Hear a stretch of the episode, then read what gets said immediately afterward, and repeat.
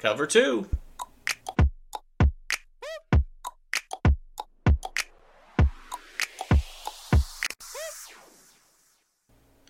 Welcome, everybody, to the Cover 2 Fantasy Football Podcast. That's right, we are back for day two of mock draft rounds four through six. And I'm excited because I got three running backs and three solid running backs of Chubb, Elliott, and Akers. Let's look at the draft board. But if we look, there is still on the board for wide receiver, we have Scary Terry, DK, Jaylen Waddle, DJ Moore, Jerry Jeudy. I mean, just a plethora of great wide receivers. Tight end, eh.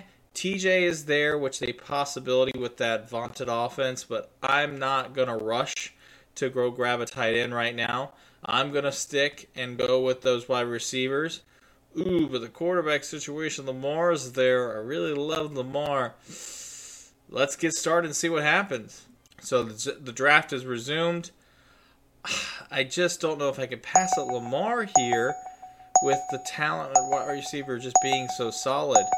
I think that, yeah, I'm going to take Lamar. And I'm going to make it happen. I know my draft position, I thought, hey, we're going to take those wide receivers, and they're about to go. Team one took a bunch of running backs. They were set for life.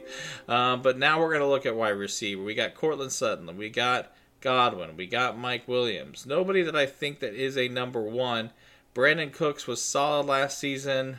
You know him and Mills. And Marquise Brown is going to be solid.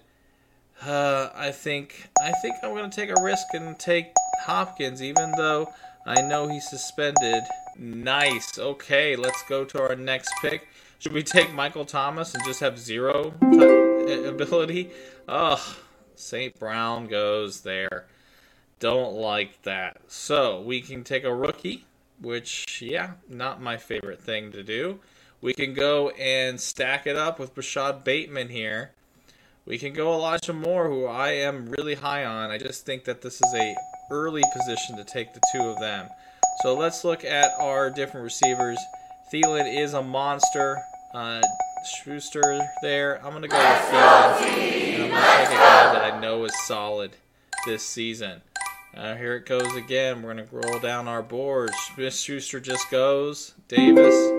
Hey, we've got to where we wanted. We've got Bateman there. We've got DeVonta Smith, and we have Moore. It's going to be one of those three for me.